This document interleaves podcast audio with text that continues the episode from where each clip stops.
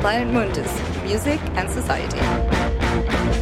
Okay, so many of our memories are linked to music somehow, and we remember important events, for example, and the song that we listened that day, maybe a wedding song or a graduation tune, or even those famous hits from the 90s and 2000s when we were all teenagers back in the day. Okay, so instead of just going a few years back, our music and society reporter Miriam Caru traveled in time and will tell us what happened on this day, February 21, almost 50 years ago. Hi there, Miriam. Hello, Mario. Thank you. There's so much important music history on multiple February 21sts all over the past decades. And some stood out while I was doing my research. In 1961, for example, the Beatles played three gigs in one day on February 21st. Awesome. Can you imagine that? Like Yeah. three gigs. The first one was at lunchtime um, at the Cavern Club, and then they appeared at the Casanova Club in Liverpool, and then again in the Town Hall in Liverpool. And in 1968, Otis Redding had his first entry in the charts. Also, an amazing fun music fact is that in 1964, the New York band The Echoes recruited a new young unknown piano player named Billy Joel. It took him quite a few years to become the man we all know with his hit single Piano Man. Okay, so many great artists writing songs that has something to do with this 21st of February. I just wondering now, like, what was going on in Brazil back in the day, 1970, for example. Oh, I wish I knew that to tell you, but today we're talking about the album Bridge Over Troubled Water by Simon and Garfunkel. Because on February 21st in 1970, Simon and Garfunkel went to number one on the UK chart with Bridge Over Troubled Water. The album went on to stay on the chart for over 300 weeks. 300 weeks. Can you Okay, if I'm doing the math right, that's basically almost six years, okay? Yes, exactly. And it returned to the top of the charts on eight separate occasions and spent a total of 41 weeks at number one. Okay, that's way a lot. And moreover, Bridge Over Troubled Water was Simon and Garfunkel's final studio album and their greatest success.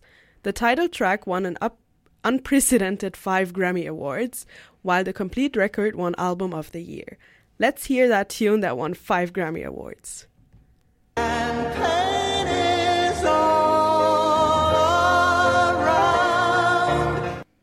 Yeah, no wonder it was number one for 41 weeks in the UK. But the US was more excited about another Simon and Garfunkel song. Okay, if I'm gonna guess, I would bet it's Mrs. Robinson, right?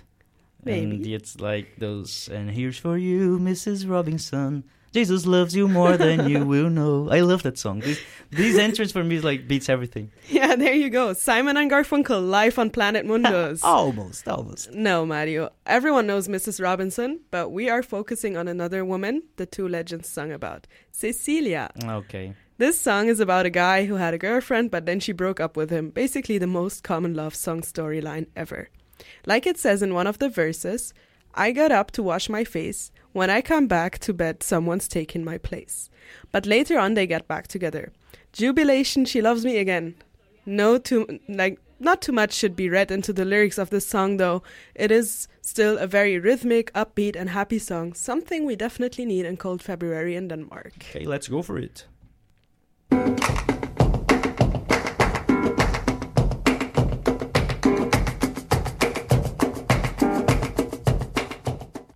So Paul Simon spontaneously came up with this beat as he explained in an interview with the Rolling Stone. He said, Every day I'd come back from the studio, working on whatever we were working on, and I'd play this pounding thing. So then I said, Hey, let's make a record out of that. It sounds like a great idea, but by the way, do we know who Cecilia is though?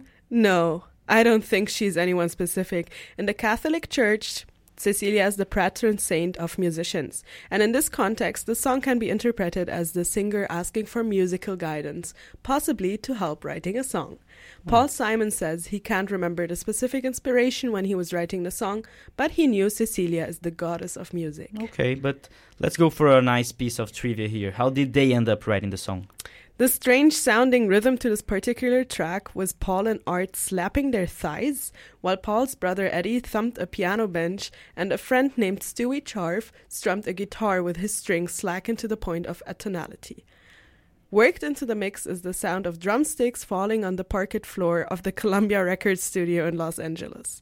Simon also played a bit of the xylophone, that was heavily processed and then added to the track. They had a lot of fun recording it and were enjoying various experiments in sound. And if I'm not wrong, the Cecilia was part of the final studio album Bridge Over Troubled Water, right? Yes, when the Bridge Over Troubled Water album was finished, Paul Simon, Art Garfunkel, and Roy Halee all thought this would be the first single, as catchy, upbeat songs were typically chosen to introduce a new album.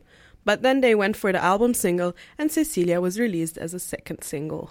And now something I don't know if you know Miriam Karut, but here in the studio, Cecilia Reggae is named after this very song. Yeah, I know, right? She's our Cecilia. Yeah, we have our own, so this is very impressive. Let's lighten up our mood and listen to Simon and Garfunkel, Cecilia.